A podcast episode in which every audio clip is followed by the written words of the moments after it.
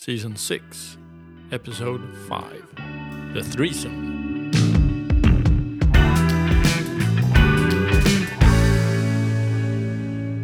Yeah. This is an episode where we would like to explore the threesome. Yeah. Or multi-partner sex, which is one of the most common fantasies of all. Mm. And the threesome is clustered into that big group of multi partner sex uh, within many studies. But uh, let's pick this one out as the threesome.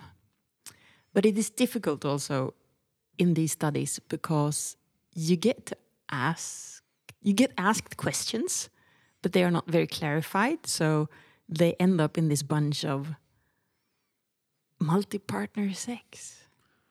Yeah, statistically, it's it's very hard because they use different definitions, and maybe they use a word that the people taking the survey uh, misinterpret and and believe in one thing that it is one thing, and the uh, researcher maybe thinks another, or doesn't hasn't even thought through it.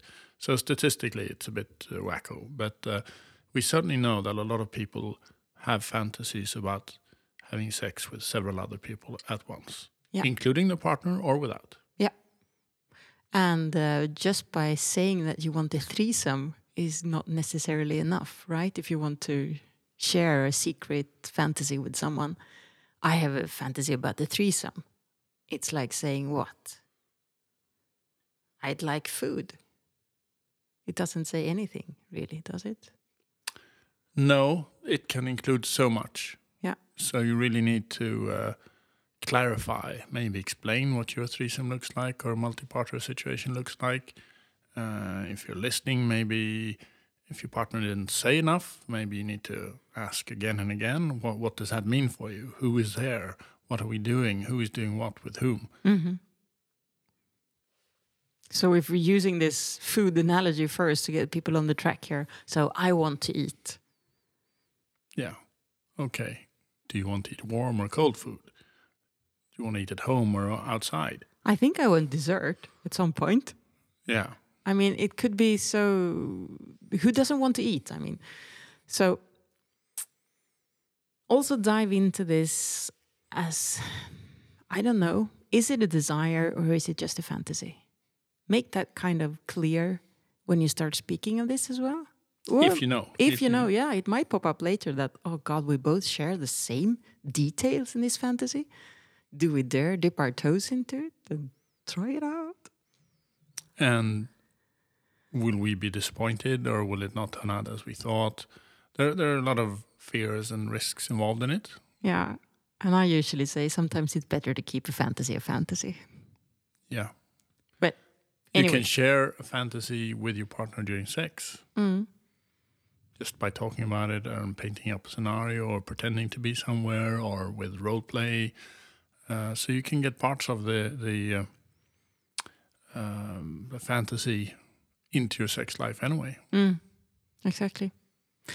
But if you want to take it into a desire and actually try this, there are some issues or questions that needs to be details maybe call it so one is the constellation of this and we're not talking about the stars here No, exactly. Um is it you with other people? Is it you with your partner and other people? Is it uh, other men, other women, both? Um, are the people there uh, interested in same-sex um, encounters? Uh, all the women, all the men, none of the men, none of the women. Um, it can go so many ways. And for me, who is the attention seeker here, uh, would I want a threesome where you give attention to someone else than me? Yeah, your picture is probably something completely different. And uh, Yeah, and, and also I would like to talk about this. Uh, sometimes when I have a fantasy, it is not so much about the details, but about more about how you want to feel during this fantasy plays out. Uh, and afterwards, so you might want to feel like a sex goddess or like the Greek god. I or the one getting all the attention. Exactly, yeah. So that's the feeling of it. So maybe, and that feeling you can always bring back to the bedroom with you and your partner, or try to. Yeah. And we have heard another podcast where they discussed threesomes, where a prostitute in America talked that uh, talked about a lot of her clients were couples wanting threesomes, where she would be more or less a consultant in, Yeah. in it, and A threesome consultant, right? so she would uh, she would help them um, clear up some of the questions, issues Yeah. beforehand. Yep. And I think that all all the participants felt a lot safer because this was some kind of professional thing. So there weren't that feeling of will he fall in love with her? which is one of the many worries that some might have. yeah. So it felt more like they uh, got to know the details and the structures and what could happen and yeah, set boundaries to what they didn't want to happen, of course. Yeah. And as this is one of the most common fantasies, there's a very large chance that your partner has actually had a fantasy in this area. Mm. So both of you might find it very exciting to sit down and share notes of your fantasies on the area. And listen in to the other one's Yeah. version. Are they even close to the same? Yeah. Uh, are they just fantasies? Are you happy with having them as fantasies? Now you have them as shared fantasies. Shared fantasies can be good Mm-hmm. without turning them into reality in any way.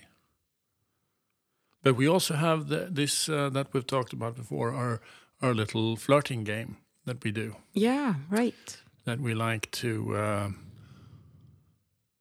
use as an avenue of uh, Energy collecting. energy collecting, playing with fantasies. Uh, and again, this has to be agreed upon before you start doing it. Mm. Don't just start doing it. Mm-hmm. Uh, and what this means is that we. Uh, uh, I usually asked you when you came home from work, and I said, "So, so who have you been flirting with today?" Yeah, and it could be when we're out together as well, but Yeah. it could be so we have a tendency of looking in the eyes, someone in the eyes a little bit longer than you normally would, Mm. make them feel a little bit uncomfortable maybe or attracted or special or uh, Yeah, they're seen. Make They're them know that we see them. yeah. I see you Um, as a sexual being, perhaps. yeah, but they never know. You might never see them again. It's, it could be in the subway, it could be anywhere. Of course. Uh, but it is, uh, and sometimes you get a response, sometimes they will look away. Mm. Uh, but sometimes you can get a little bit of magic energy between two people passing by. Yeah, I, I think that I get energy just by giving this to someone, just by giving them, even if I don't get a response back. Yeah. I feel. And then I can bring that home, that energy, collect that energy and bring it home, sort of feeling special coming home to you. And quite often we actually find it difficult to make it work because everyone is looking away. Everyone is worried. Yeah, so we can give, but we never receive, really. Yeah, that happens sometimes. But if you meet us, don't be afraid to flirt with us. No. So you go out to a bar with your wife and you've had threesome talks about fantasies, maybe a few glances or teases. That could be enough of your uh, desire to develop this uh, fantasy into reality, yeah, uh, which is harmless, fun, Uh, uh, arousing, hopefully, for Yeah. you. Yeah. I'm sitting here smiling because I had haven't we as a partner tried to flirt with the same person once? I can remember. I'm sure we have. Yeah. That was fun. Yeah. So make sure that you are on the same plane as your partner. Mm-hmm. Fantasy versus desire um, is an important issue.